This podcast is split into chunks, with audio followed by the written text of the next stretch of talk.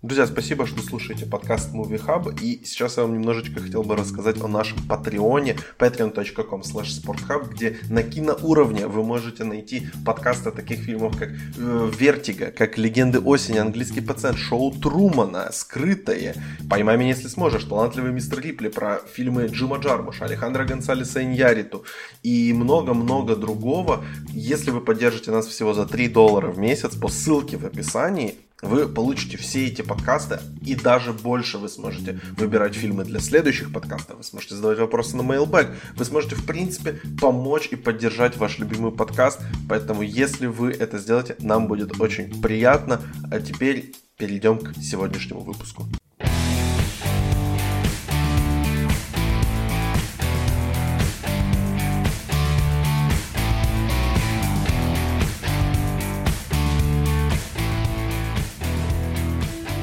Всем привет, дорогие слушатели! С вами подкаст Movie Hub, и сегодня у нас просто самый, э, скажем так, страстный выпуск рубрики «Раньше было лучше», потому что мы пригласили с Олегом Ковалевым в гости. Привет, Олег, кстати. Привет, привет. Да. Э, мы пригласили в гости Егора Коскина. Егор, и тебе привет. Привет, Максим, привет, Олег, и, спасибо. Да, так как мы в этом году примеряем такой гиммик у «Раньше было лучше», что мы зовем людей, даем им задание, выбери фильм, а мы подберем два похожих – вот мы попросили Егора, выбери-ка фильм. А он взял и выбрал, вот, Егор, а что ты, собственно, выбрал? Да, ну ты жанр уже объявил нашего сегодняшнего подкаста. Ну, я сказал, что он похотливым будет, и что он очень страстный. Ну да, ну что мы здесь, да, сегодня обсуждаем якобы эротические триллеры, которые на самом деле таковыми вряд ли э, являются в полной мере. Да, на самом конкретно... деле это будет реклама целебата, а не подкаст. Да, то есть надо будет еще сто раз подумать, прежде чем в какие-то авантюры ввязываться по жизни. Э, тем более эротические. Э, поэтому я лично предложил фильм «Автокатастрофа» великого и ужасного Дэвида Кроненберга как такого тоже подрывающего, извращенного коктейля такого ядерного, где есть машины, где есть секс, где есть а, чуть ли не секс с машинами, да, как в нынешнем, новом нареченном победителе Каннского фестиваля «Титане». А, это фильм, да, «Автокатастрофа». А, собственно, он был написан. Мы будем представлять по очереди фильм, или я могу говорить дальше? есть, да, я сейчас назову, конечно, два да, других да, фильма. Да. Если вы прочитали название также этого подкаста, вы знаете, что мы также обсудим секс ложи видео э, Стивена Содерберга, его дебютный фильм, и обсудим э, один из ранних фильмов Михаэля Ханеке э, «Пианистка». К «Пианистке» мы как бы подойдем, оставим ее на десерт, скажем так, ну и будем постепенно начнем мы с Кроненберга, конечно. Это, кстати, по-моему, уже третий фильм человека с фамилией Кроненберг, который обсуждается на этой ленте. Мы, если вспомнишь, Егор, мы делали подкаст об Оскаре 2009, кажется, или об Оскаре 2010, где у нас, в общем, были, был порог на экспорт.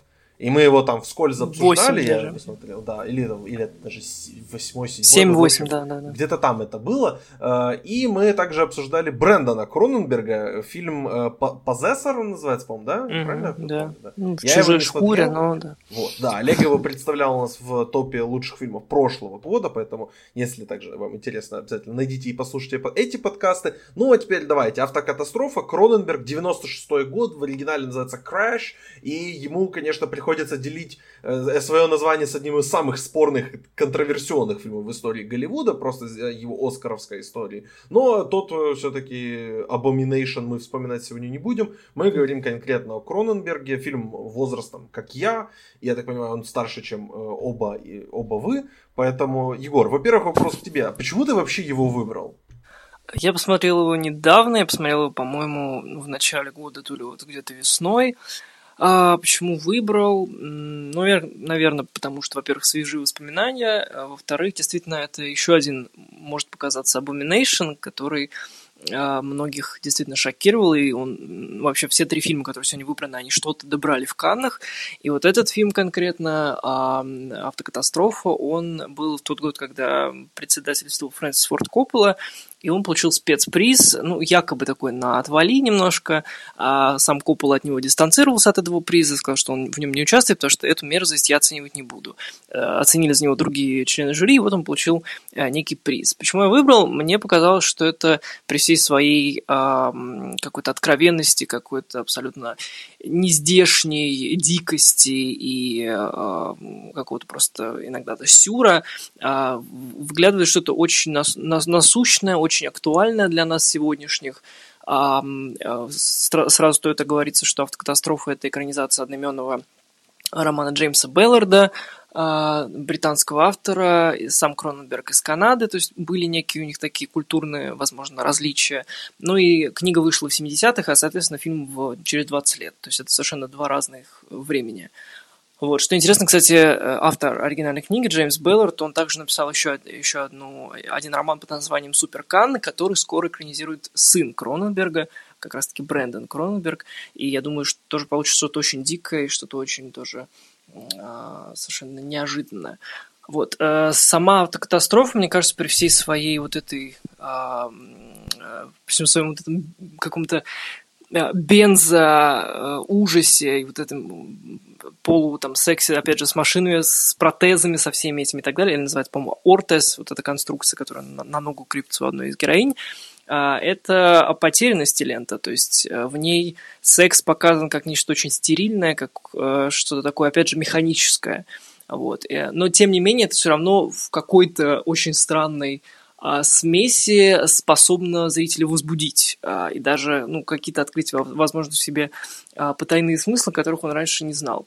Короче, если вы а, ну, можно сказать, не знаю, соскучились почему-то дикому, возможно, автокатастрофа вас действительно привлечет, но мне кажется, это фильм, а, во-первых, это, ну, конец 90-х, это тоже такая эра, когда многие не знали, к чему они идут, то есть многим казалось, что с, там, с приходом нового миллениума произойдет конец света, да, многим, наоборот, как бы шли с надеждой в лучшее. Кроненберг, конечно, пессимист, и во многом он, наверное, похож на Ханеке, потому что он такой же садист-мазохист, э, который зрителя провоцирует на какие-то острые эмоции. То есть здесь мне кажется, невозможно остаться полностью равнодушным к фильму «Автокатастрофе», как и к другим двум, я думаю, в, тоже в какой-то мере, а, потому что это фильм, который будет вас вот а, толкать на что-то очень рискованное. Собственно, сюжет фильма состоит в том, что а, вообще сложно описать на самом деле сюжет фильма, наверное, стоит просто его увидеть. Ну давай я раз. просто пере... я попробую это ну, сделать. Да, давай. У нас автокатастрофа 96 год, Дэвид Кроненберг, режиссер в ролях здесь. Джеймс Спейдер, Холли Хантер, молодая абсолютно, ни разу не видел, мне кажется, молодую Холли Хантер, просто удивился. Опять Дебора Кара Ангер и Эль, Элиас Катеас, очень, опять же, о нем отдельно мы, конечно же, поговорим, mm-hmm. рассказывает фильм о продюсере, Джеймс, э, которого играет, собственно, Джеймс Спейдер, и который носит имя автора книги оригинала, то есть Джеймс Беллард. Он э, продюсер в кино, и у него с женой, скажем так, открытый брак, и они как бы, занимаются сексом, в принципе, с кем хотят, рассказывают друг другу об этом, и это им приносит дополнительное возбуждение. После несчастного случая, когда Спейдер и его герой попадают в автокатастрофу, он ударяется машиной в э, машину героини Холли Хантер, и в результате этой автокатастрофы погибает ее муж. И после этого они оба начинают, во-первых, испытывать влечение друг к другу, и потом уже испытывать также влечение э, к самому понятию катастрофы и столкновению машин и вот этому какому-то соединению живого и механического.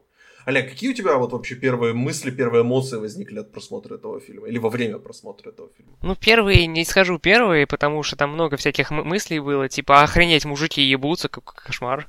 Я, я это все писал еще друзьям в чат и в, в живом времени транслировал. Но, в принципе, у меня они, есть одна... Они ебались, я просто не помню, по-моему, там были какие-то ну, намеки. Ну, да. Нет, это... мужики Ну, было, было. Там... КТС и, и Баллард, они там, да, они там Спейдер, занимались. Да ну, как-то они, нет, но это было, но не, до, не дошло до конца, по-моему. Ну, ладно, я могу... Нет, до конца как раз ли дошло, ну, ну да ладно, да? у меня в окей, целом окей. есть одна целая такая вот мысль, э, фундаментальная, так скажем. Вот э, Егор правильно отметил, что вот э, середина 90-х, э, искусство, грубо говоря, не знает, куда оно ведет. И, в принципе, слышал такое мнение, что вообще все искусство постмодерна э, это, грубо говоря, тупик. Ну, это расхожее, расхожее понимание и так далее. И вот, э, ну, в принципе, я сам очень люблю всякое постмодернистское искусство, чтобы это не значило, какой, какой хотите смысл в это вкладываете. Но я вот э, смотрю на это и понимаю так, когда я вижу какое-то классическое искусство, как э, «Зеленая миля», «Побег из Шоушенка» или та, все вот эти вот фильмы, которые люди любят, которые построены, в принципе, по понятной нам структуре, э, эти фильмы можно понять, но я ими не наслаждаюсь, потому что понимаю, к чему они ведут. И когда появляются вот фильмы вроде «Автокатастрофы», которые вообще не понимаешь, как и куда они приведут, и как они конкретно будут себя вести за ручку поперек своего сюжета, это такой вот очень интересный момент. То есть вот э, классические сюжеты, рассказанные в привычной манере, перестают развлекать зрителей, таких как я. И, собственно, зритель такой, как я, начинает искать э, смелые формалистские эксперименты.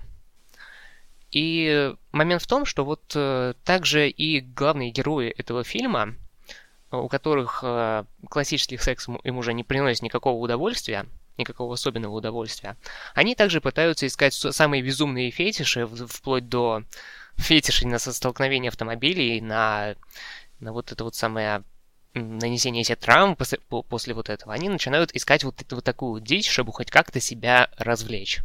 Я, по крайней мере, вот так вот увидел один из центральных посылов этого фильма, но там много еще было всяких потаенных смыслов, вроде э, всякой там э, аллюзий на ремни безопасности, на аугментации тела и вообще, э, ну, это можно будет прочитать, даже если вы Откройте страничку фильма на Википедии, я не буду повторять. Вот.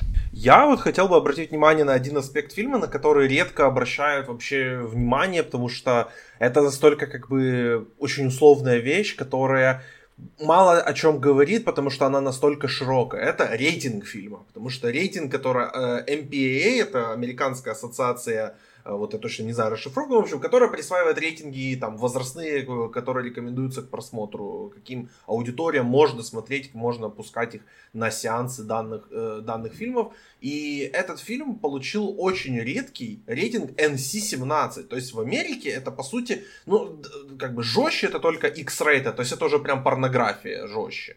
То есть из- из-за того, что в Европе у нас разделение просто ты все, все, что как бы чернуха, там вся обнаженка, маты и кишки, это все идет, просто ты лепишь на это 18 плюс, или там если э, в России, если в России ты, например, показываешь просто двух мужчин, которые целуются, это вот одно, одновременно, это то же самое как бы. Аудитория рекомендуется к просмотру, что и, и вот это, э, этот фильм, поэтому обра... увидеть вообще в принципе американский фильм, который получает рейтинг NC-17, это очень большая редкость, потому что обычно фильмы, которые получают такой рейтинг, они отправляются на дополнительный монтаж. Из них пытаются как бы вырезать те сцены, которые его, собственно, делают NC-17, и построить их просто под таким образом, чтобы э, им поставили рейтинг R, чтобы большее количество людей могло его увидеть, и чтобы, в принципе, большее количество кинотеатров согласилось его показывать. И поэтому, когда я вот обратил, в принципе, внимание, уже после того, как закон... или во время даже просмотра фильма, я открыл э, страничку на, кино... на кинопоиске, просто потому что я не знал, кто такой Элиас КТС, и мне вообще хотелось понять, где я его видел, это классический That Guy, который просто был в миллионе фильмов или сериалов, которые я видел, и я наткнулся как раз на вот эту информацию о том, что Кроненберг, по сути, бросил вызов не только вот там старому Голливуду в лице там Фрэнсиса Форда Копполы, а в принципе существующей системе релиза в 96 году-то, как бы, как вот, на кинопоиске указана информация, что там при бюджете в 10 миллионов фильм собрал 2 миллиона долларов США. То есть он по факту провалился в прокате, потому что он достаточно малобюджетный. малобюджетный. И это интересно с точки зрения того, насколько Кроненберг был уверен в своем видении и что он не поступился. И как бы, я, опять же, не знаю, какие сцены можно было бы вырезать отсюда, чтобы сделать его более как бы порядочным, просто потому что мне, например, показалось, что та же пианистка более графична в своей, в своей какой-то э, обнаженке, чем даже автокатастрофа. Но здесь просто лю- люди показаны абсолютно, конечно, психованные и какие-то поехавшие. И переходя вот от этой, как бы просто интересного факта, который я приметил к моему какому-то отношению к этому фильму, я не могу сказать, что мне он понравился. И тут я вот как бы себя пытаюсь как зрителя исключить из уравнения, потому что я считаю, что как бы мнение зрителя, оно имеет значение, но до определенной точки. Потому что я считаю, что Кроненберг пытался, вот моя кошка начала сходить с ума просто, услышав о том, что, что я рассказываю про этот фильм, про какой фильм я рассказываю. Так вот, мне кажется, Кроненберг бросил вот вызов не только системе кинотеатров, не только старому Голливуду, но и как бы всем зрителям. И он просто сказал, ну, ребята, вы в своей зоне комфорта не будете находиться при просмотре этого фильма. Если вы готовы из нее выйти, вам будет нормально. Вы получите кайф от этого фильма. И я получил кайф от, прос- от просмотра фильма, который мне агрессивно не понравился. Но я считаю, что он он, он достигает всех своих целей, которые он перед собой ставит. И Кроненберг в этом плане, как бы, он умеет тебя вот вывести как на живое. Я не, как бы, смотрел более, скажем так, стерильную версию его фильма в лице как раз э, «Порока на экспорт», потому что там за пределами одной, как бы, жесткой э, сцены драки ничего такого, как бы, такого жесткого-жесткого не происходит. А здесь это прям, ну вот, full, full как бы Кроненберг происходит. И, я не знаю, вы, ребят, смотрели еще какие-то его работы, там, Муху, например, тоже, которую я не смотрел? Не, Можете я с него вот начал. Вот, э, Егор, к тебе тогда такой вопрос. Я Ты думаю, что он просто... его с какими-то другими работами э, Кроненберга? Он как раз-таки, чем он интересен, это тем, что Кроненберг как раз вот на нем и делает э, некую такую переправу от, от своих ранних работ. У него еще есть фильм такой «Видеодром» 83 -го года, который тоже поражает какой-то вот визуальный визуальным гротеском, и просто тебя тоже шокируют и прочее. То есть вот все до, скажем так, автокатастрофы у Кронберга было ориентировано на визуальную вот эту отвращ... визуальное отвращение. Катастрофа, она переходит от гротеска как бы визуального к гротеску психологическому. И я думаю, что в этом как раз, то есть даже несмотря на все эти элементы, которые Кронберг нам предлагает здесь, а их здесь, как ты сказал, действительно много, да, здесь и а, аварии, здесь и совершенно какие-то дикие, а, но, опять же, подчеркну, лишенный какой-то страсти, любой вообще страсти, э, секс, да, и какой-то другой фетиш, то есть он холодный, он абсолютно бессмертный, э, но в то же время это как бы секс вот этого последнего поколения, да, поколения 90-х, которое как кажется автору абсолютно утрачено. Вот, поэтому я думаю, что вот на этом фильме Кронберг понял, что ему интереснее копаться в головах у своих героев э, и совместил и то, и другое. То есть, мне кажется, это был, был такой очень значимый фильм в карьере Кронберга, он им и остается, и понятное дело, что мы привыкли там, да, обсуждать его «Муху», наверное, самый популярный его фильм у, там, у российских зрителей в том числе, потому что как раз-таки благодаря, про, благодаря системе проката там, да, э, после Советского Союза, после обвала его, мы, мы начали узнавать, ну, точнее, точнее, наши предки там, да, начали узнавать о каких-то новых фильмах. И, конечно, Муха тогда поражала вот этой своей какой-то телесностью, вот этой извращенностью, да, вот этим э, трансформацией и так далее. У Кроненберга, опять же повторюсь, это вот переход к чему-то более смягченному, но такому же очень э, глубоко воздействующему на зрителя. Позже последовали уже «Порог на экспорт», да, нынешний там, вот сейчас он снимает в Греции как раз фильм с Виго Мортенсоном и э, Кристин Стюарт, это будет его, э, насколько я понял, э, экранизация его же собственного фильма, который он снимал в самом начале своей карьеры, э, название сейчас не скажу, но, в общем, я так понимаю, что это более, да, какой-то очень э, смягченный вариант. А вот я думаю, что на этом поприще автокатастрофа очень удачно себя чувствует. То есть она и, про, и шокирует, и заставляет задуматься там о, о многом, да, как Олег упомянул, да, то есть э, уходит в несколько направлений сразу. И, как мне кажется, очень интересно, по-моему, сам автор э, Джеймс Беллард высказал такую мысль, что э, смерть в автомобиле – это прям идеальная смерть для человека 20 века. И действительно, спустя год буквально, да, погибает принцесса Диана, и ставит точку вот в этом вопросе о том, что действительно в погоне за э, какими-то там новыми впечатлениями, за каким-то новым риском а, мы не понимаем, куда мы движемся, и конец 90-х как раз-таки очень точно фиксирует вот это вот,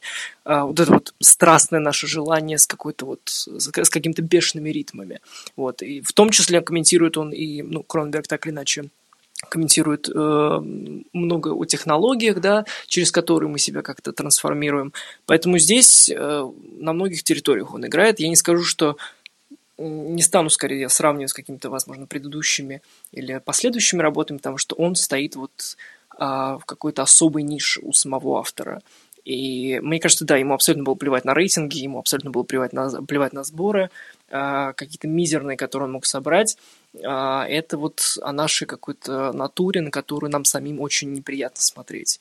Какой-то потайной, какой-то извращенный, но оно у нас есть. Э, вот это либидо, которое здесь, опять же, очень а, интересно повернуто, интересно представлено. Вот, поэтому, да, Кронберг были фильмы и хлеще, наверное, по градусу ужаса, вот этого телесного, физического, но поверьте, здесь есть и он, и ужас психологический. Как-то так. Пару слов о касте хотелось бы сказать, потому что он здесь достаточно интересный для этой эпохи. Во-первых, о Спейдере мы, я думаю, более детально поговорим ну, да. в следующем фильме. Потому что, ну, здесь он выдает интересную работу, но мне кажется, как бы его затмевают здесь не один. Кстати, актер. она также относится и к сексу лжи и видео, потому что он такой же во многом, а, ну, то есть он заменяет себе, да, э, так сильный какой-то контакт вот этим бесконечным бесчувственным сексом, грубо говоря, вот в Какие, катастрофе. Какое у вас отношение, кстати, к Джеймсу Спейдеру? Потому что... Мне всего мало задействуют, особенно сейчас. Угу. У меня вот, к нему единственное отношение это последние два сезона сериала «Офис», где он играет Роберта Калифорнию, и вот эта знаменитая его цитата «I'm fucking Lizard King», это просто навеки. Как бы, но и последние 10 лет он чем занимается? Он в сериале Черный, Черный список, список играет. Да, и да, хорошо получает за это. Он за это получает очень большие деньги. Это один из самых популярных сериалов на американском телевидении, который при этом как бы в кругах, в которых мы интересуемся какими-либо проектами, он абсолютно нерелевантен. Тем более, что Спейдер в последние годы вот избавился от своей этой шикарной шевелюры, которая у него была и в 80-х, и в 90-х. Сейчас он полностью лысый. Ну и я, конечно, к лысым мужчинам питаю большое уважение и большую любовь.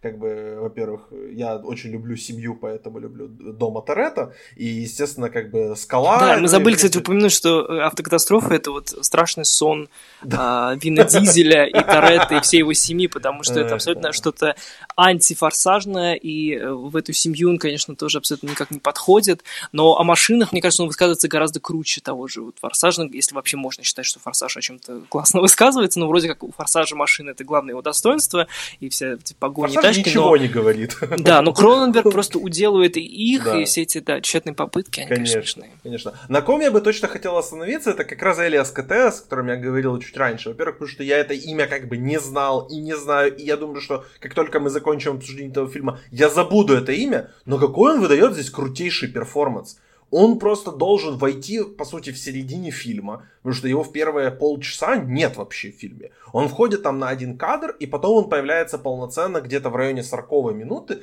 и просто захватывает фильм. И полностью его перехватывает на себя. И этот человек, который как бы не стал каким-то известным именем, и мне очень жаль за это, потому что у него очень интересная внешность, вот эта его э, сцена, где он проводит такую лекцию, не знаю, как это можно назвать, лекция или нет, где он рассказывает о смерти Джеймса Дина, известного. Мастер-класс.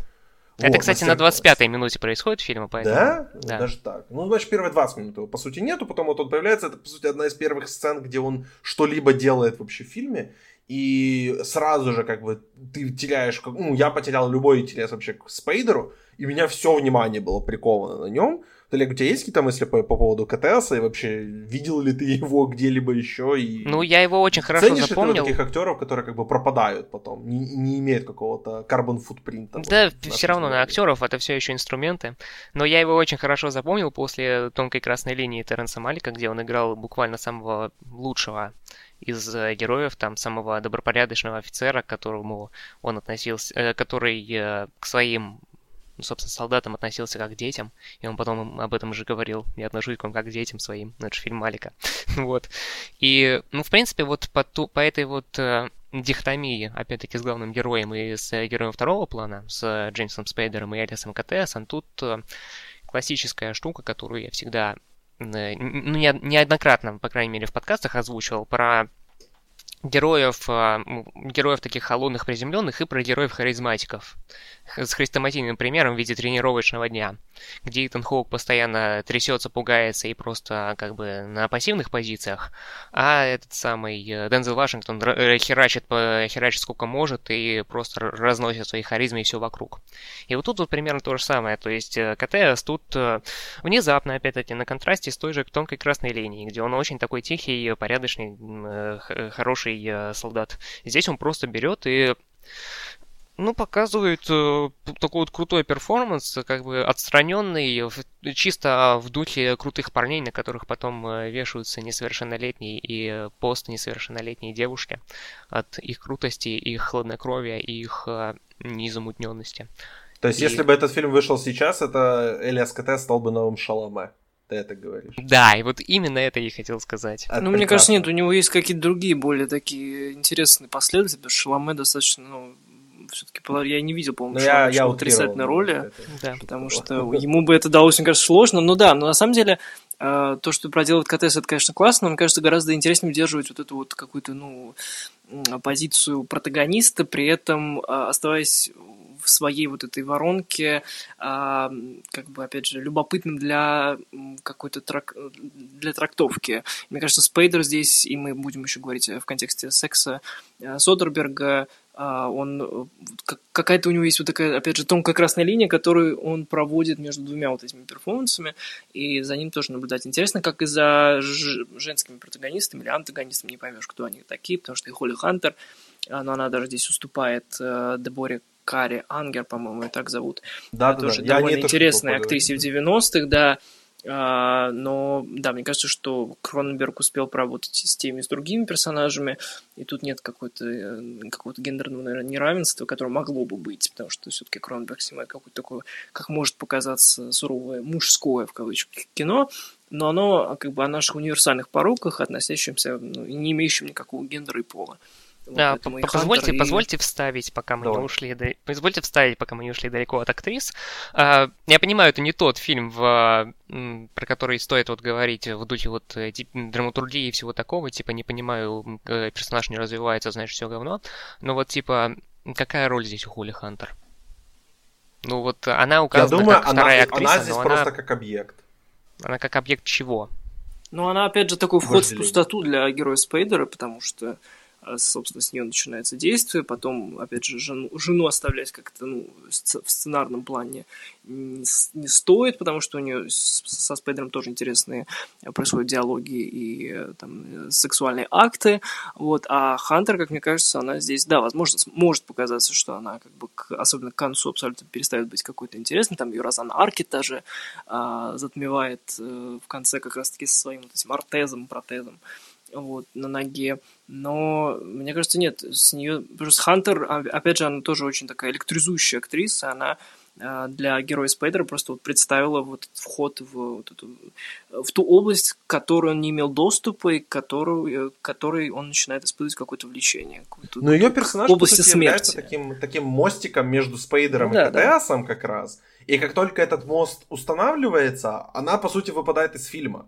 То есть она, у нее не так много сцен, как может показаться. То есть она находится там с ними вот это на этих тусовочках, но как только как бы самые, в общем, электризующие сцены как раз происходят, когда Спейдер и КТС либо вдвоем, либо с Деборой Карой Ангер. Она вообще, кстати, тоже очень интересная актриса в плане того, что насколько как бы у нее абсолютно нет никакой памяти в Голливуде, кроме того, что вот она снялась в этом фильме и у Финчера в игре. И как бы она и там, и там выдала классные работы, но абсолютно никак не, не развилась карьера после этого. Мне жаль, потому что у нее есть интересный достаточно вот этот э, лук, у нее э, немецкое такое имя, подозреваю, что у нее, скорее всего, немецкое происхождение, и никакого абсолютно влияния в Голливуде она не имела, и не, в 20 20, то есть в 21 веке я не могу даже назвать ни одну ее какую-то интересную работу, где она играла бы. Возможно, там сыгрался не как-то возраст, э, потому что на момент выхода этого фильма ей уже было 30, на момент выхода игры, то есть уже 30, 31 был, то есть, возможно, как бы Голливуд просто ее отмел и пошел искать как бы следующую, э, следующую женщину с интересным луком, но честно, жаль, что у нее, как бы, по крайней мере, вот на рубеже веков не было больше интересных ролей, потому что вот кроме этого и там, не знаю, фильм Payback с Мелом Гибсоном, ну, особо она как-то нигде и, и не не заприметилась. Э, ну, по автокатастрофе я могу сказать, что я бы никогда в жизни не посмотрел этот фильм добровольно, поэтому я, опять же, рад, что смотрю его для подкаста. Полетели дальше? Давай. Погнали. Давай. Летим дальше мы э, во времени назад, но по, как бы и по градусу, наверное, какого-то, по градусу жести тоже летим назад. Секс, ложи, видео 89 -го года. Э, дебютный фильм э, Стивена Содерберга при бюджете в 1 миллион собрал 25. Великий успех, на самом деле, для такого малобюджетного кино. Джеймс Спейдер, опять же. И здесь главная роль Энди Макдауэлл, Питер Галлахер и Лора Сан-Джакомо. Четыре основных персонажа здесь и рассказывают они о вот этих четверке героев, женщине, которая э, потеряла страсть к мужу и в принципе к сексу, муж, который изменяет женщине со своей, с ее сестрой, не со своей сестрой, это было бы, это было бы как раз... Это было в сторону Кроненберга, да. Да, да, да, ага. И, собственно, в эту, как бы в эту идиллию приходит герой Спейдера, который друг из э, то ли школы, то ли колледжа э, Питера Галлахера, и он, в общем, просто приехал там, новую квартиру найти себе и подружился как раз с героиней Энди Макдауэлл, и она узнает о его интересном достаточно фетише. Вот, не знаю, то ли это проблема того, что я этот фильм посмотрел после автокатастрофы, то ли это, в принципе, вот такой, это проблема американцам в том, что они как бы пуританцы. Но честно, для меня этот фильм показался настолько ванильным, что мне даже в какой-то момент показалось, что он в как...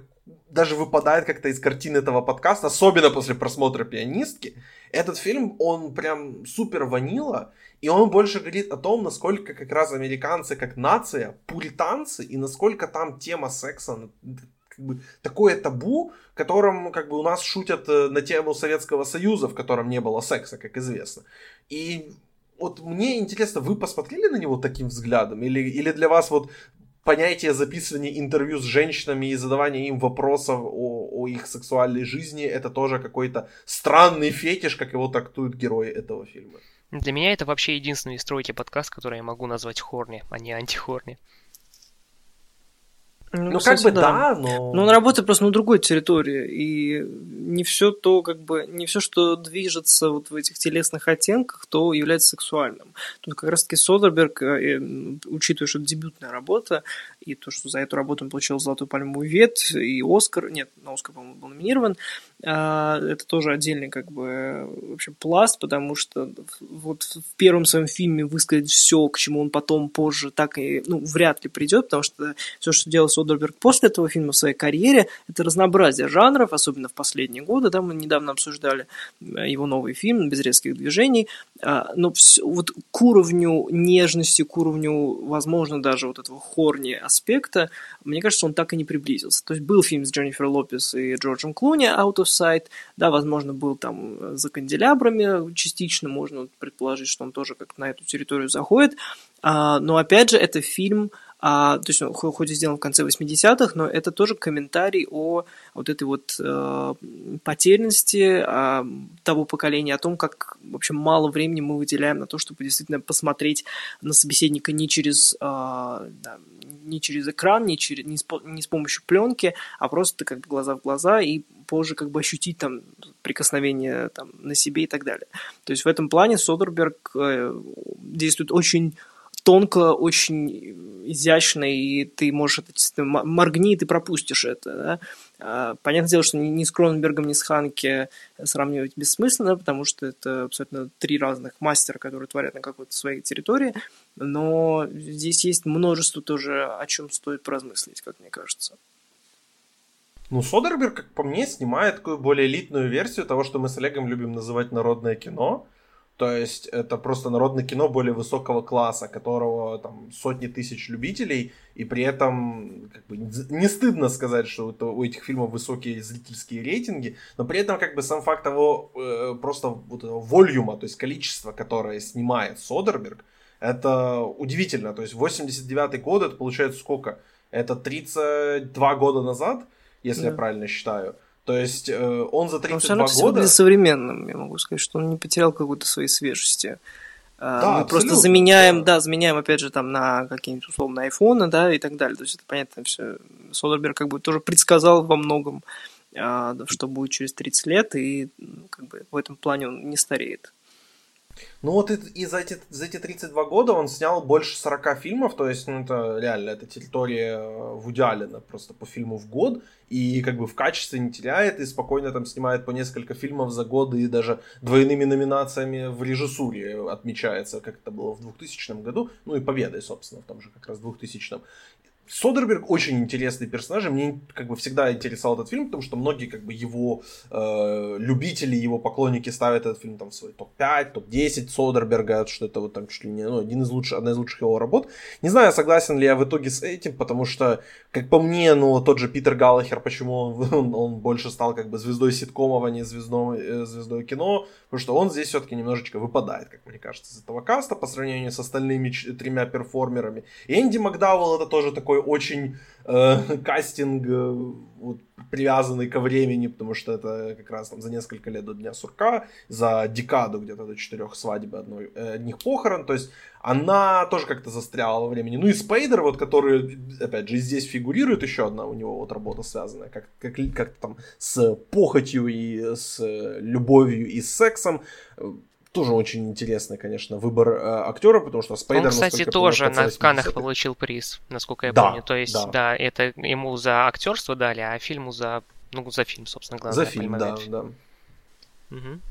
Вот, но и, и мне его работа вот здесь намного больше понравилась, потому что он, если в в автокатастрофе он больше как бы реагирует на других более интересных людей, то здесь как бы у него меньше экранного времени, и люди больше реагируют как раз на него. И его присутствие, оно просто будоражит всех. И вот особенно актриса вот Лора Санджакома, которая как бы нигде, э, ну, как бы не запоминающаяся, она, скажем так, она э, очень интересно как бы реагировала, как только вот его имя как-то всплывало. Она при этом, не зная вообще, кто это такой, просто для нее это какой-то вот интересный э, незнакомец, такой фрик, и вот это вот, мне кажется, через ее какое-то восприятие Спейдера как раз показывалось, э, опять же, не знаю, какой Америка была в 80-х и, и под конец 80-х на рубеже с 90-ми, но это выглядит как будто вот он показывал интерес Америки, вот этой пуританской, все-таки к плотским утехам, и через нее он как раз показывал новую такую свободолюбивую, не побоюсь даже этого слова, либеральную Америку, которая готова уже вырваться из, из своих как бы домов в поисках чего-то нового, какой-то новой искры. Mm-hmm. Ну, Олег, так и есть. Спейдер здесь такой катализатор, который просто приходит а, в не очень здоровую ситуацию, где все, в принципе, могут э, скрыть эту нездоровость, то есть э, измену между ну, любым треугольник с двумя сестрами и одним мужиком. Кстати, насчет этого одного мужика, для меня самым главным плод-твистом в фильме, который я узнал после фильма, э, стало то, что в нем не играл, оказывается, Билли Зейн.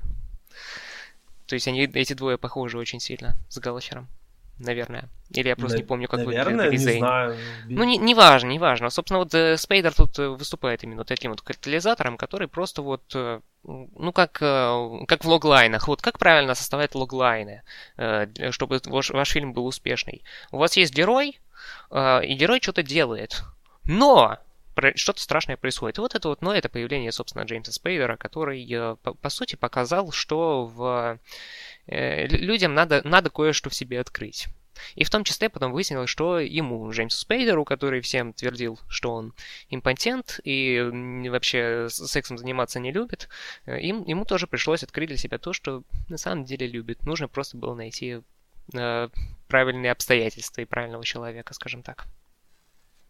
Мне это, знаешь, немного напомнило старый вот взгляд на э, представителей ЛГБТ, что вот, вот то, что, то, как, не знаю, верующие о них говорят, что, типа, да, это просто фаза, да, это просто он, типа, или она, там, не познала, просто не нашла правильного человека. Я думаю, что вот этот какой-то вз решение сделать его импотентом, и что как бы она его, по сути, не то чтобы лечит от импотенции, но как бы она ему помогает э, преодолеть какой-то психологический барьер, при этом он говорит там, что терапия не для меня, но вот просто какая-то одна, одна женщина, которая как бы сошлась с ним во взглядах, не знаю, мне вот этот аспект фильма, конечно, показался немножечко таким фиши, назовем его так, но в целом меня вот не, как, не, не останавливает, э, не отпускает меня, в общем, мое какое-то эм, порицание, что ли, пуританства американцев, и, и я, я им немножечко разочарован.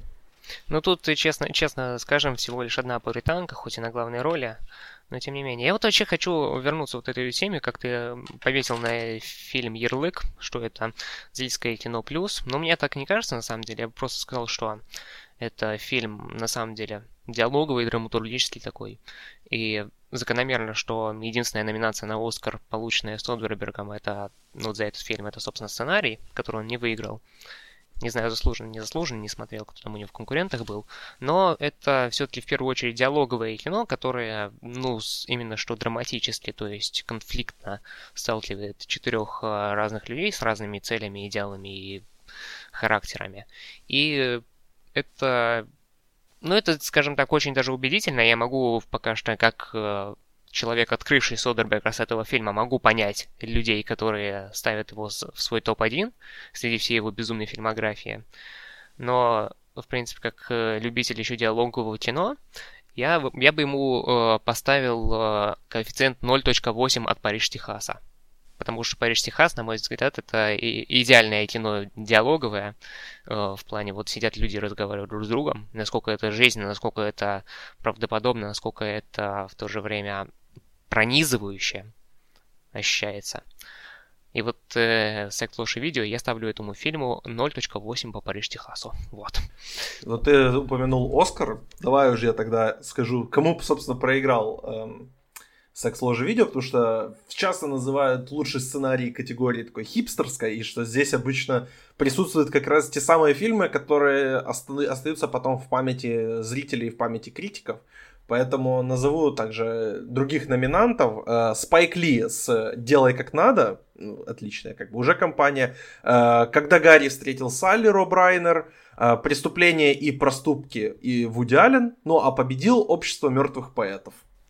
Э, ну, такой очень Том... удобный, удобный, да, победитель. Да, ну, Том да. Шульман, э, сценарист того фильма. Ну, такая компания, конечно, очень интересная собралась. Здесь, как бы, мне кажется, любой, кто выигрывает, да, особо не было бы проблемы. Я думаю, что большинство современных американцев согласилось бы, что, наверное, ну, хотели бы не Спайка Ли видеть там победителем, но я не буду утверждать. Я единственный фильм, вот, кроме «Секс, ложь, видео» здесь смотрел, это «Когда Гарри встретил Салли», и там тоже можно сказать, что сценарий это одна из лучших, э, один из лучших аспектов того фильма. И я, ну, мне он больше понравился, он даже, мне кажется, более э, раскованный в плане какой-то сексуальности. Взять даже ту, ту самую сцену с э, Мэг Райан в э, столовой и мамой Роба Райнера, которая... Но она же открыта, нет, она открыта сексуальная, она э, комически сексуальная. То есть она не является каким-то прям таким взглядом вглубь человека и каких-то э, его сексуальности. Она же, наоборот, специально сделана в таком комичном ключе. Просто мне кажется, что стоит понимать, что 80-е это вообще эпоха ну, как, как бы таких очень, ну, много было комедийных фильмов, много было фильмов таких пафосных, якобы серьезных, но это все еще там э, декады, в которые выходили там Тутси, э, какие-нибудь, не знаю, в том же году были какие-нибудь опасные то есть это кино устаревшее, ну, как нам сейчас кажется, да, оно интересно, но там общество поэтов мертвых его до сих пор смотрят, и его до сих пор воспринимают как хороший фильм, он таким и является, но как в начале подкаста говорил Олег, что ему неинтересно смотреть там на Пабика Шушенко условный, на Зеленую милю. Содерберг вообще это все отменяет меняет, потому что его интересуют другие, другие плоскости, да, другие сферы жизни человека. И, опять же, наверное, вот тот факт, что, возможно, на тот момент а, фильм там, Содербергу не дали Оскар, потому что посчитали его слишком уж таким революционным, да, слишком как бы открытым для вот этого законсервированного сообщества, но он действительно обратил внимание на то, на что раньше не обращали, и это выразилось в диалогах. То есть он, опять же, сказал, что о сексуальности можно говорить не открытыми какими-то методами, не, не, не слишком бросающимся в глаза. И, кстати, в этот год вышел еще один классный фильм, как мне кажется, тоже на, на похожую тематику, хотя там несколько другие персонажи, называется «Невероятная правда» режиссера Хэлла Хартли, такого очень нишевого режиссера, который э, совершенно единицы, мне кажется, знают, десятки людей, но тем не менее – там тоже было вот это вот э, ощущение какого-то, каких, каких-то перемен или какого-то конца. То есть, вот, наверное, ближе все-таки он по ощущениям к той же автокатастрофе, где мы понимаем, что, э, ну, к сожалению, вот конец 90-х это все, это конец. В этом же плане конец 80-х для многих тоже стал вот такой какой-то точкой невозврата. То есть мы понимаем, что после этого времени люди вряд ли станут другими. Так и случилось. И, наверное, с тех пор вот свой культовый статус Содерберг со своим дебютным фильмом он как-то закрепил, и хорошо, что так случилось, потому что я, например, при пересмотре, опять же, я посмотрел, когда был достаточно юный, не совсем там понимал контекст и прочее, но и, как бы, естественно, бэкграунд а, той же сексуальности, он как бы был на нуле, а, вот, а, поэтому, наверное, в этом плане я понимаю, почему он стал таким культовым, и понимаю, почему Содерберг после этого уже вряд ли, ну так, часто, да, обращался к этой проблеме, потому что он все уже сказал, что мог в этом своем дебютном фильме, и это, конечно, удивительный кейс того, как, как талантлив этот человек. И многие, кстати, отмечают, что он там сценарий написал за 8 дней, да, и что вообще как ему так удалось, но на самом деле этому предшествовали там годы э, проработки персонажей, годы какого-то психологического поиска и прочего-прочего. Поэтому мне кажется, что стоит э, Содербергу отреспектовать за вот такой абсолютно не похожий фильм, а, который в то же время очень и очень хорни. Вот. Ну, он абсолютно красава. Тут ничего даже добавить. Я добавить хочу единственное, что не стоит забывать о лучшем фильме 1989 Человек года. дождя. И э, любимом фильме Олега этого года, естественно, называется он «Шофер мисс Дейзи». А, и «Шофер поэтому Дейзи». Давайте Это 90-й, по-моему, да? Ну, Всё. это да, Оскар 90-го. Вот, Я вы- да, на вы- 89 да, обращаю 89, внимание. Да, поэтому э, уважим его, и как бы Олег вот за него явно впрягается, поэтому, да. э, Не будем- сильно. Да, не, не, не будем его как бы оставлять. Олег большой поклонник зеленой книги и шофера э, Мисс Дейзи, поэтому Да. мы ему тоже, мы его тоже за это уважаем. Давайте перейдем, как мне кажется, в принципе, к фильму, ради которого я просто не мог уже дождаться, сидел, ерзал на стуле перед тем, как начать записывать этот подкаст. Это фильм «Пианистка». Во-первых, прежде чем перейдем к нему, значит, снял его Михаил Ханеке. У нас постепенно, мне кажется, набирается материал просто для того, чтобы вырезать обсуждение и, и как бы из нескольких подкастов и выпустить просто фильмографию Михаила Ханеке как подкаст с вырезками, как бы как коллаж какой-то. Потому что мы уже с Олегом обсуждали для наших патронов фильм «Скрытое» э, 2007 года, и мы обсуждали в одном из первых выпусков э, на ленте Movie Hub э, фильм Даже в самом «Белая первом. лента». Да. Не сам, не сам, я говорю, Ну, самый первый раньше был лучше. Да, вот, вот это ты прав, да. Белую ленту мы там обсуждали наравне, вместе с отрочеством, кажется, Линклейтера. Очень интересная комбинация тогда, конечно, у нас получилась. Ну вот, поэтому если вы хотите найти также и другие работы Ханеки, и мы уже ждем, э, получается, следующего года, когда мы с Олегом наконец-то сможем э, обсудить и э, полноценно сказать э, и, и объяснить э, людям наши отношения, обсудив фильм э, «Любовь» 2012 года, конечно же, но по правилам раньше было лучше 10 лет должно пройти, э, прежде чем мы будем обсуждать этот фильм, поэтому дождитесь, пожалуйста, 2022 года и подпишитесь на нас на Патреоне, чтобы как раз это дождаться. Но давайте все-таки переходить к «Пианистке», 2001 год, не ожидал я, конечно, такого от Ханеки, но по порядку, что, что ничего именно я не ожидал. В главной роли здесь Изабель, Изабель Юпер, э, вместе с ней здесь Ани Жерардо и Бенуа Мажимель, очень тоже важные люди для этого фильма. Э,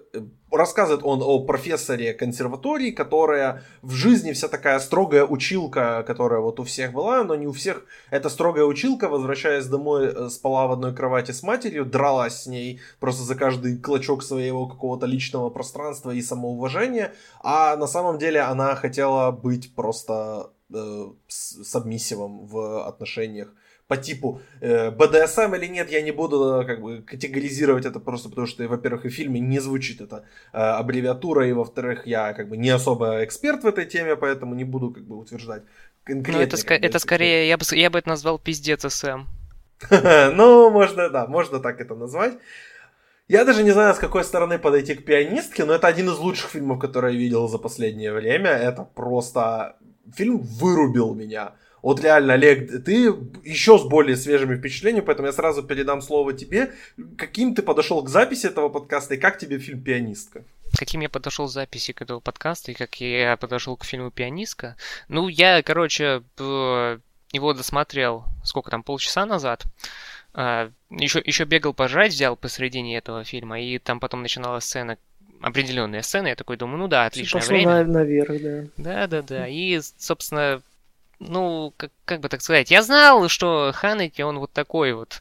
И потому что, ну, есть опыт просмотра Ханеки. Спасибо большое, другого не ждали, но как бы так сказать, ну мне потом дышать было нечем после этого фильма. Сейчас вот не знаю, сильно ли улеглись впечатления от него, но в принципе я, я, я могу сюжет рассказать, или ты уже рассказал сюжет? не Я уже слышал. рассказал, уже рассказал. А, ну вот видишь, настолько я потерялся после этого фильма, что даже, ну, э, вообще, вообще, что сказать-то можно? Во-первых, э, для начала хочу сказать, что Изабель Юпер, она даже круче Вина Дизеля, потому что не заржать, не, не заржать после, после сцены, э, сохранить холодное лицо после вот той сцены, которая попала на постер фильма, это, это очень дорогого стоит. Да и да и Джон Хёрд тоже отлично сыграл ее мать. Это пока что все, что я могу сказать. Давай перехватывай. Чё это ты тут, блин, стендап выступление Джон Хёрд сыграл мать? Это хорошо прям было, да. Ну, давай. э, как этот фильм не получил больше. золотую пальмовую ветвь, э, Егор? Расскажи мне, пожалуйста, что такое фильм «Комната сына»? Ты знаешь о нем хоть что-нибудь? Ой, это Нани Моретти, совершенно душнейший итальянский режиссер, который просто снимает свое традиционное кино и уже всем забылся. И в этом году тоже был в Каннах, и все его обругали. Короче, нет, там, я не помню, кто там был в жюри, но я думаю, что... Там председателем Лив Ульман была, вот что я вычитал. Ну, может быть, там ее просчет, может быть, ее там коллег. Ну, в общем, нет, конечно же, я думаю, ну, Ханки присудили гран-при, и приз Изабель Юпер достался. И Бенуа Мажемелю тоже. Да, кстати, вот да, это тоже они абсолютно, мне кажется, даже в чем-то равны в этом фильме, потому что это сложнейшие перформансы, которые и один, и другой просто разорвали пространство. Вот Олег сказал там ранее, что актеры, про актеров говорить неинтересно, что они просто инструменты. Но, опять же, всем бы таким, такими инструментами быть, как Изабель Юпер, потому что актриса, которую ты даже не понимаешь, что она делает лицом, потому что, ну, вроде что-то происходит, какие-то вот малейшие тики, вроде как что-то движется, но ты понимаешь, что за этим, за этой маской просто огромнейшая какая-то вот волна, которая тебя смывает. И так практически в каждом фильме, но в «Пианистке» конкретно это ее просто бенефис, она тут полноценный автор, как и Ханеке, который, конечно же, мазохист и садист еще похлеще Кроненберга и э, абсолютно лишает вот нас, как зрителей, какого-то там чувства стабильности, и мы, мы вечно испытываем какой-то ужас после его просмотров. У меня так было еще и со «Скрытым», потому что я не, до сих пор не могу объяснить, что в этом фильме. Меня пугает хуже всяких там хорроров, которые выходят там в последние 10 лет, и даже арт там хорроров типа Ариастера, еще кого-то, потому что все то, что показал в этом фильме Ханеки, меня до сих пор преследуют, я не знаю, мне кажется, на улице или еще где-то, и вся эта там дрожащая камера и прочее, оно меня до сих пор держит. В тонусе. Пианист, конечно, действует на другом уровне, это хоррор только частично, это, конечно же, драма и, наверное, еще комедия, потому что Ханеке обладает совершенно извращенным чувством юмора, и ему абсолютно все равно, как вы себя почувствуете после просмотра. Ему плевать на то, какими вопросами вы задаетесь и как вы характеризуете главную героиню, там, больна ли она или так далее. Мы тоже с вами все больны. И Ханеки нам всем дают диагноз, и в конечной там сцене этого фильма, когда, да, ну, не буду говорить, если кто-то не смотрел, но фильм достаточно уже взрослый, да, ему 20 лет в этом году как раз. А, то, то есть Ханеке э, абсолютный монстр, абсолютно бесчувственный, бездушный, но при этом он снимает кино, которое, к которому можно присмотреться, к которому можно дотянуться и многое в себе в том числе отрыть. Вот. А, это страшнейшее кино, это кино, которое лучше смотреть более-менее устоявшемся возрасте, да, то есть обладая хоть каким-то, там, не знаю, пониманием о состоянии души человека, да, в разных ее положениях, и, конечно же, это еще и комментарий об одиночестве. Наверное, это один из самых выдающихся фильмов э, в этом отношении. Ну, как бы в общей сложности это, конечно, тоже очень радикальное кино. И, конечно же, наверное, в чем-то даже более радикальное, если мы обсуждаем конкретно этот подкаст, чем а, та же автокатастрофа. Потому что даже если она и берет что-то какими-то сексуальными сценами, в ней нет никакого секса, в ней нет никакого, а, скажем так, желание и так далее. Желание есть, но оно очень настолько подавлено и настолько зашифровано, что мы иногда просто теряемся и не можем понять, где оно здесь. Несмотря на все эти ужасающие сцены, где вот, которые на постере, да, ближе к концу, которая более жестокая и более кровавая, ну, в общем, не знаю, кино можно обсуждать это вечно, и так же, как и перформансы Юпер и Мажемеля, который почему-то здесь очень похож на Сергея Безрукова. И вообще, вот, я говорил похож. Безруков! да. Я говорил Безрукова, мне невеста говорит, да не похоже на Безрукова. Нет, ну, в общем, да, да. Особенно вот периода бригады, это прям вот какое-то, да, есть дьявольское сходство.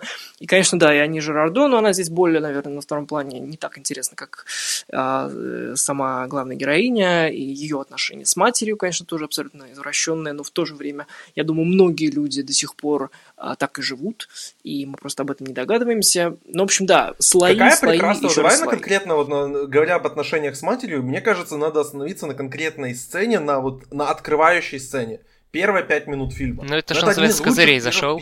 Да, это одна из лучших mm-hmm, сцен да. вообще в истории кино в плане сетапа персонажей. Она за пять минут столько делает. Она как бы показывает, кто обе эти героини, какие, какая у них мотивация, как, как они будут делать, чего они будут, что они будут делать ради достижения своей мотивации, какие у них вообще отношения, и просто вот как они от нуля до 10 обратно 0 и потом где-то вот по эмоциональному э, спектру до 5 где-то доходят, это ну, великолепная просто работа, сразу да. с первых же минут мы все понимаем об этих героинях, там просто можно ничего больше не говорить, и мы сразу знаем, кто это. И нам не надо надо какие-то там арки строить для того, чтобы понять, кто они такие. Это просто офигенная сцена вот представления какого-то. И я бы этот фильм, в принципе, по структуре поделил на две части, потому что Юпер здесь и ее перформанс конкретно тоже поделил бы на две части, потому что она, по сути, выдает два перформанса. Она играет сначала вот эту вот женщину в маске, которая, ты, э, которая во время вот эта сцена, где во время репетиции, когда она после, после сцены она это идет в э, гардероб и там ломает, что там, бутылку какую-то сломала стеклянную, и своей ученице, которая она преревновала, закидывает ей там в карман, чтобы она порезала руку, стекло битое. Но даже вот перед этим, перед этой шокирующей сценой, просто вот эта сцена, где на, не, на ее лицо наезжает камера, и мы просто, у нее ничего не происходит на лице, но в один момент у нее там дергается бровь как-то, или двигается как-то скула, и мы сразу все понимаем, сразу все ловим. И мастерство, мастерство это Ханеки, или мастерство это Юпер, или это, скорее всего, коллаборативная э, работа, которая нам сразу же объясняет, что происходит. И после этого у нее спадает маска, и после той самой сцены, которая на постере, она просто пере- преображается и начинает играть абсолютно иначе. И это не то, что она как бы, ну, у нее как бы слишком резко. Нет, это наоборот я как бы хвалю, потому что она в какой-то момент она находит человека, ее персонаж находит человека, ради которого она готова как бы потерять тот контроль, который она держит в своей жизни, и которым она дорожит, и которым она чуть ли не считает самым важным вообще, что есть в своей жизни, даже возможно в каком-то каком смысле важнее, чем музыка в ее жизни. Но вот как только она теряет этот контроль, Юпер просто преображается и начинает делать какие-то другие абсолютно вещи. Она становится какой-то вот девочкой, она становится похожей на своих учениц вот этих. И это настолько выдающийся и поражает просто. Меня, я, я, у меня слова нормально не складываются в предложение о том, насколько я восхищаюсь работой Юпет. Я помню, насколько сильно я просто был, не то что неправ, но как бы мне не, не сильно понравилась ее работа в ее последней э, Верховина, номинации да. на Оскар в она. фильме «Она». Единственная, кажется, единственная да. номинация, к сожалению. Вот, да. Э, это мне она там, как бы, я, возможно, не, неправильно понял тот фильм, и неправильно понял ее работу, ее как актрису, но вот здесь я как бы вижу, я понимаю, я наконец-то говорю на том же языке, что говорит или Из Изабель Юпер. У меня как бы один вопрос. А, есть, э, потом, прежде чем перейдем к главному вопросу, который я вам хочу задать, где происходит действие этого фильма? Это во Франции и там консерватория венская, или она в Австрии и все почему-то говорят на французском? Они, она в Австрии и все почему-то говорят на французском. Но не потому что, а потому что, собственно, Франция фильм финансировала. Ну, ну, ну да, и он больше, да, и он... в Австрии происходит. Ну, потому ну, что Ханеки из Франции. Ну, из, из Австрии. Из, Австрии, из Австрии. Ну, да. и, Я да. думаю, что ему просто было важно, ну, он действительно перешел к французскому еще, наверное, из-за финансирования, но просто так ему открылись дороги на различные фестивали, потому что он привлекал ну, известных французских актрис, он работал с ним, потому что до этого все его фильмы 90-х, да, все эти там э, видео Бенни, а, а, как они, господи, забавные игры первые, да, не ремейк с Майклом Питом ужасающий, вот, а именно те фильмы, они были очень диковинные для фестивалей канских, да, и прочего, то есть они как-то к ним, относ... к ним относились с опаской. Уже после того они как бы дали ему добро на все эти э, ужасы человеческие и как бы запустили его к себе, поэтому я думаю, что э, он как бы такой, наверное, мультикультуралист, то есть он как бы может работать на том и на другом языке, я думаю, что Франция здесь, ну да, и поскольку она финансировала фильм, поскольку ему хотелось все-таки на другую территорию немножко зайти, он проработал и на нем. Не знаю, говорит ли он, но, наверное, говорит, конечно. И «Любовь» потом была у него, да, э, тоже на французском выполнена, да, и другие тоже фильмы, «Скрытая» и так далее. Ну, он европеец да, все-таки, ему несложно, думаю, выучить другой язык э, романской группы. Ну, да, и просто как английский. Я думаю, для него это тоже как, ну, точнее, в Европе это тоже как английский, французский, то есть как бы на нем говорят все уважающие себя люди, поэтому, наверное, конечно, он при всей своей, то есть у него уже такой огромный бэкграунд, он и профессор, и критиком был, и, драма... и актером пытался стать, и вообще он свой первый фильм выпустил, когда ему было 50, по-моему, то есть он уже очень такой древний старец. А, ну, то есть, да, конечно, у него много опыта, поэтому я думаю, что французский он, конечно, точно знает. Ну, вообще, вот если вот взглянуть на вот этот фильм вот так, вот ты потом вспомнишь, что Егор сказал про Ханеки, который типа садист и вообще маньяк и все такое.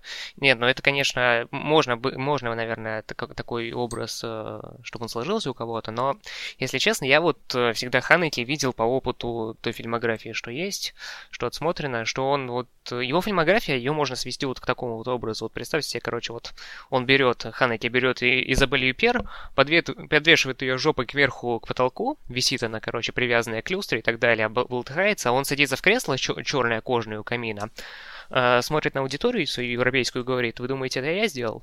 Нет, нет, это вы сделали. Европейцы смотрят такие на себя, потом оглядываются назад, а там, короче, у них признак, призраки нацистов стоят за их, за их спиной и, и кивают, типа, да-да-да, это все, это Мне все кажется, мы. просто пора снимать уже кино, э, чтобы Ханеке был... Присоединиться к Ханеке, чтобы своими идеями его задавить. Вот. Ну, действительно, как бы, и несмотря на то, что не знаю, подвешен ли там Юпер или не подвешен, но мне кажется, что... Во-первых, мы забыли сказать, что это тоже на книге основан фильм, да, и она, он абсолютно отличается от книги, потому что, как, как и в случае с автокатастрофой Белларта, э, книга оригинальная, она тоже была такая, ну, я написал, по-моему, да, Эльфрида Еленек или Еленек, не знаю, как правильно. А, в общем, книга была достаточно, то есть а, многое в ней а, было на тему высказано и какого-то некой такой эмансипации внутренней и прочее, прочее. Ханки здесь, конечно, все это отметает, ему как бы важна только фабула, все дальнейшее он берет на себя все как бы прописанные диалоги, вот, и в этом плане, мне кажется, он не знаю, кто это смотрел или нет, но я помню, что у нас был подкаст, посвященный фильмам 70-х, и я тогда упомянул фильм а, Шанталя Керман Жанна Дельман, и, собственно, вот от него Ханки берет очень много в «Пианистке». Это такие же статичные планы, это такое же изнурительное описание э, одной женщины и ее внутреннего мира, все, что с ней происходит, да, после, ну, в, в контексте Жанна Дельмана она работает секс, э, секс-работницей, и в то же время пытается быть домохозяйкой, постепенно просто раз, ну, разрушает саму себя, в случае с пианисткой, да, как ты сказал, Максим, да, постепенно, то есть вся эта профессура, вся эта профессорская жила постепенно уходит, на, нее, э, на ее место запускается вот этот вот загнанный зверь, израненный, который, да, хочет попробовать вот это вот БДСМ и прочие практики, который не знает, как вести себя, да, и который спит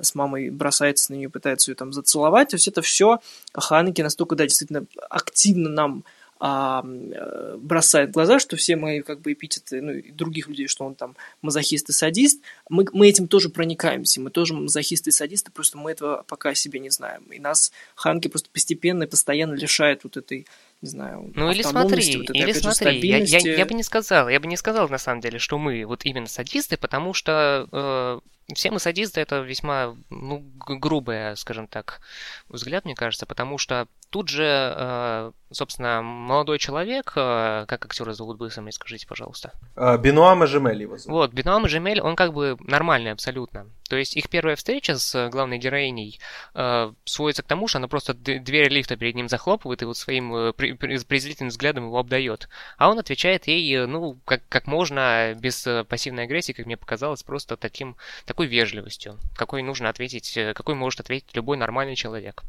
То есть он тут, тут как бы нормальным человеком выступает, который э, по глупости, не по незнанию, типа, он потом только вот, когда она ему вот эту вот свою Ну а с чего он это сделал, прости, в конце, как бы, просто так на пустом месте у него что-то перещелкнуло, он стал сразу ненормальным? Естественно, он заразился от нее этой, как бы, ну, ну знаешь, мне кажется, и так далее, что... и у него открылась вот эта вот потай... да. потаенная потусторонняя сила. Вот именно, что он заразился, как то есть нас. раньше в нем этого это не, было. Это не, то, это не то, что, как бы, не было ничего, и тут вдруг стало. То есть это постепенно у него тоже проявляется, как у нас у всех. Просто до поры до времени у нас это скрыто. Собственно, скрытое, которое, да, снимал Ханеки уже после, оно во многом тоже об этом. Вот, поэтому Ханеки просто провоцирует нас на какие-то дополнительные разговоры, на какие-то дополнительные внутренние, а, возможно, сопротивления, но он, он все равно о нас. И мы бы так бурно его не обсуждали, если бы это не было именно так, таковым, что мы да, частично а, смотрим и заражаемся вот этой садистской натурой, и тоже открываем во многом те же качества. Просто у него конкретно была еще и сила. Да, и сцена избиения главной героини, она э, ужасает, но в то же время мы понимаем, что это просто она же, но еще более, как бы, да, с мужской точки зрения описана. То есть это еще более э, вскрытая такая мускулинность, которая просто хлещет, не может остановиться. То есть вот, вот таким вот, мне вот... хотелось сделать, вот получай. Попридержи вот, придержи эту мысль, потому что я хочу задать вам вопрос, потому что я сам не решил, как мне интерпретировать вот эту... Я ее буду называть последние сцены, как бы, ну, кульминационные сцены, давайте я ее буду называть, потому что я еще не решил, как ее интерпретировать. У меня к вам вопрос. Героиня Изабель Юпер получала удовольствие в этот момент или нет? Ну, это типа оч- очевидно, что ответ дуальный, потому что она привыкла к этому удовольствию.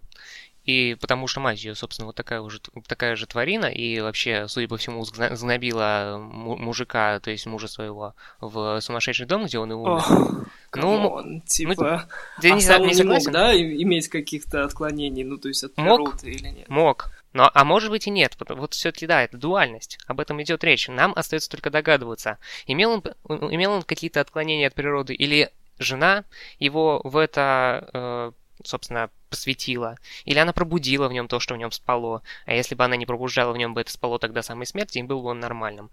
И это, собственно, и есть, я же говорю, дуализм. Дуализм, который, ну, как ты и сказал, провоцирует нас э, на дискуссии, но если так э, подумать, дискуссии эти, собственно, останутся на том моменте, где, э, когда мы скажем, что это дуализм. Потому что, ну, сцена действительно поставлена так, что непонятно. Нравится, нравится ей вот это вот оскорбление или не нравится, унижение, избиение. С одной стороны, она это просила об этом. С другой стороны, непонятно. Нравится ли ей это вот действительно вот этот момент, когда дело перешло к теории к практике. Но факт в том, факт в том, что я помнил какой факт, но сейчас я его забыл. Перехватите мысль, пожалуйста. Тора, твое ну, мнение какое? Она получает удовольствие в, в этот момент? А, я думаю, что ей не... То есть ее как бы врасплох застали, во-первых, в той сцене, то есть да, все должно было быть организованным, да, то есть ты приходишь ко мне, я даю тебе список своих предпочтений, ты по ним идешь и как бы делаешь все, что я хочу, да, то что, что как бы, что меня устраивает вот в контексте как раз этих игр. Здесь как бы была, была абсолютно другая ситуация, он ворвался разъяренный и как бы ему тоже хотелось понять, это действительно то, чего она хочет или нет. Я думаю, конечно, в тот момент момент э, мы видим слезы, мы видим, опять же, вскрытую маску Юпер, и мы понимаем, что это не то, на что она рассчитывала, а но в то же время каким-то ну, на задворках сознанием она понимает, что к этому ее готовила вся жизнь, хотя это могло быть и не так. Да, но опять же, вот э, ментально э, вся ее семья, она как бы говорит сама за себя. Вот. И я думаю, что она все-таки уходит на свои, ну, как бы на а, заканчивает фильм на своих правах, потому что, конечно же, финальная самая сцена, она дает нам ответ. То есть даже если ей, а, как нам, ну, ее можно, естественно, трактовать по-разному, и так и нужно, но мне кажется, что если в том моменте ее, как бы, грубо говоря, застали врасплох и, возможно, не добили, хотя она того, возможно, как-то, да, потусторонне желала, то в конце она берет все в свои руки и заявляет, что да, я вот такая, но я уйду только тогда, когда я этого захочу. И если ко мне кто-то ворвется в, в ночи, я могу это еще перетерпеть, но, опять же, да, уйду я а, на своих правах.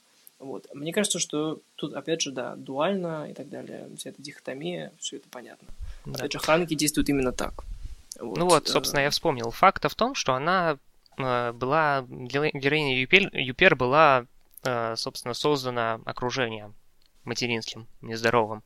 И нравится или не нравится, но, типа, вот эта вот сцена кульминационная, это на самом деле расширенная версия сцены открывающей, которая, собственно, мать ее унижает, потом они мирятся, и, в принципе, все, наверное, э, все, в принципе, то же самое. Но вообще вот в этой сцене э, есть такой момент, что после унижения, оскорблений и всего этого э, Вальтер как бы не дает ей какого-то, не знаю, вот я не психолог, но что-то помню такое. Ведь когда э, находящиеся в абьюзивных отношениях э, женщины и мужчины, неважно, они, собственно, переживают абьюзивный момент, После этого они вот э, любую, любое проявление какой-то какой привязанности нежности, э, просто вот если абьюзер потом сделает ей ему дробь бутерброд и скажет на покушай, и это все, это уже все возвращается на привычные круги своя, в всплеск гормонов э, небольшой, и, в, собственно, кажется, будто все будет хорошо и так далее. Но ничего хорошего не будет, это понятное дело. И, собственно, вот этого вот момента, по-моему, не было вот в кульминационной сцене, в отличие от открывающей. Ну, нет, они просто он, он ввел, если ты имеешь в виду именно про Вольтера, что после этого не случилось какого-то воссоединения, но зато он просто на нее посмотрел, поздоровался с как будто ничего не бывало. То есть так же, наверное, и произошло. То есть это просто отмена и возвращение на круги своя, только Юпер это, ну, главный героиня решил этого не продолжать, а, ну, мы не знаем, продолжили она или нет, если бы она вернулась а, в зал, где должен был состояться концерт, где она должна была быть а, ну, заменяющей свою студентку, которую сама устранила, возможно, мы по-другому трактовали, но а, она уходит в другом направлении от консерватории, мы не знаем, вернется она или нет, и вообще доживет ли, да, до там какого-то момента. Ну, судя Поэтому... по всему, она не вернется, потому что она ранит себя, собственно, в место, после которого, ну, тяжело будет э, себе, как бы, там... Ну, мы не знаем конкретно, как прошел нож, и она откнула себя, как бы, так, как могло и... То есть, если бы она нашла помощь медицинскую, она могла бы это все остановить. Ну, как бы смысл не в, не в этом, а смысл в том, что действительно э, она могла бы вернуться. Но я думаю, что она уже в таком... Во-первых, она там уже, да, и ближе к 50, она понимает, что... Хотя, кстати, в книге было а, ближе к 30, то есть это тоже такое различие, там другие были а, в книге прописаны обстоятельства, поэтому мне кажется, что здесь, да, здесь просто волен зритель трактовать как угодно, но опять же это нет не этого факта, что фильм один из лучших, и если это так начинается 20, э, 21 век, то мы, конечно, многого, много еще узнаем впоследствии, и от Ханеки в том числе, да, его фильмы нас тоже будут будоражить, хотя, наверное, они стали более а, с, ну, такими сейф, что называется, да, то есть они до уровня пианистки, мне кажется, у последней работы уже не доходили, хотя они, конечно же, тоже очень и очень проникновенные, пронизывающие, ужасающие и так далее, даже любовь, которую нельзя пересматривать просто никому, потому что тут тоже какой-то вид э, мазохизма и прочее, прочее. Ну, Мне очень распространено мнение. понравился. Ну, это там, просто он пытается все эти вставлять политические и социальные комментарии, и то, наверное, от чего он он не бежал от этого, просто здесь в хэппи он как-то более явно это все представил, наверное, от Ханки ожидаешь другого, но, в принципе, там финал, по-моему, соответствующий, там, по-моему, на коляске Жан-Луи Трентиньян въезжает в, в это самое в море в какое-то, то есть тоже довольно-таки очевидно, что это такой конец цивилизации, который Ханеке все хочет приблизить, но не получается. Ну, в общем, на разных, в разных фильмах работает по-разному, но, наверное, Хэппи да, это была не лучшая его работа, ну, а не всегда же требует лучшего, и, наверное, Ханеке считает себя вообще во всем правым, и ему все равно, что мы думаем. И опять же, он в своем праве так думать. Но я вот сейчас, короче, замечаю, что чем старше фильм Ханеки, который я у него смотрю, тем он лучше. То есть «Пианистка» — это пока что лучший фильм, что я у него смотрел. И при этом распространено мнение, что он э, никогда не прыгал выше своего дебюта «Седьмого континента». Нужно будет это мнение в ближайшее время проверить, но пока что, судя по тому, что мы говорим, действительно так складывается, что он э, шел по снисходящей, хоть и выдерживал планку определенную, но все равно по нисходящей. Ну, слушай, если ты идешь по ну, любовь нельзя и выходишь, сказать. и да, и любой, во-первых, да, а во-вторых, если ты выходишь как бы на белую ленту, и это типа твоя нисходящая, ну... Ну да, да, тоже. Ну, белая лента... Это может показаться очень классическим э, фильмом «Белая лента», таким, опять же, на территории... Это, кстати, да, по-моему, последний фильм Ханки, который он сделал на немецком. Возможно, Хэппи был тоже на нем. Не помню. В общем, это... Да. Хэппи на французском что... точно был. Там, ну, же, да, там да. же Амальрик, там же Тритинян, они же там все, они же все французы. Да. Ну, в общем, да, я бы тоже не сказал, что по нисходящей, просто разные периоды, разные какие-то мысли. Вот. Но а и на английском он, кстати, частично хэппи Я помню, что там ну, да, да, да. на английском говорил. Но я смотрел... Я тоже смутно, ну помню. Шесть лет назад он вышел? Когда он? 15 или 5 лет назад? А, нет, в 17 он вышел. В 17 а, ну вот. Я его помню, что просто в кинотеатре смотрел. Это было, было в Польше, поэтому я, я точно не помню, как бы, в каком именно году. По пианистке, какие у нас еще остались э, мнения? Что-то мы не досказали еще? Мне кажется, это, короче, антипод одержимости.